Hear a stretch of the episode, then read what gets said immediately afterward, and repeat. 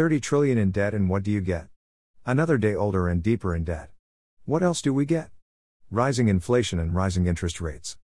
Mortgage rates are rising rapidly as the Federal Reserve contemplates 5 to 7 rate increases over the next year and removing their balance sheet stimulus. And according to Fannie Mae, the share of Americans to say it's a good time to buy a home hits an all time low. Yes, I want to see how the Federal Reserve will navigate the rising rate scenario in the face of $30 trillion and growing federal debt load.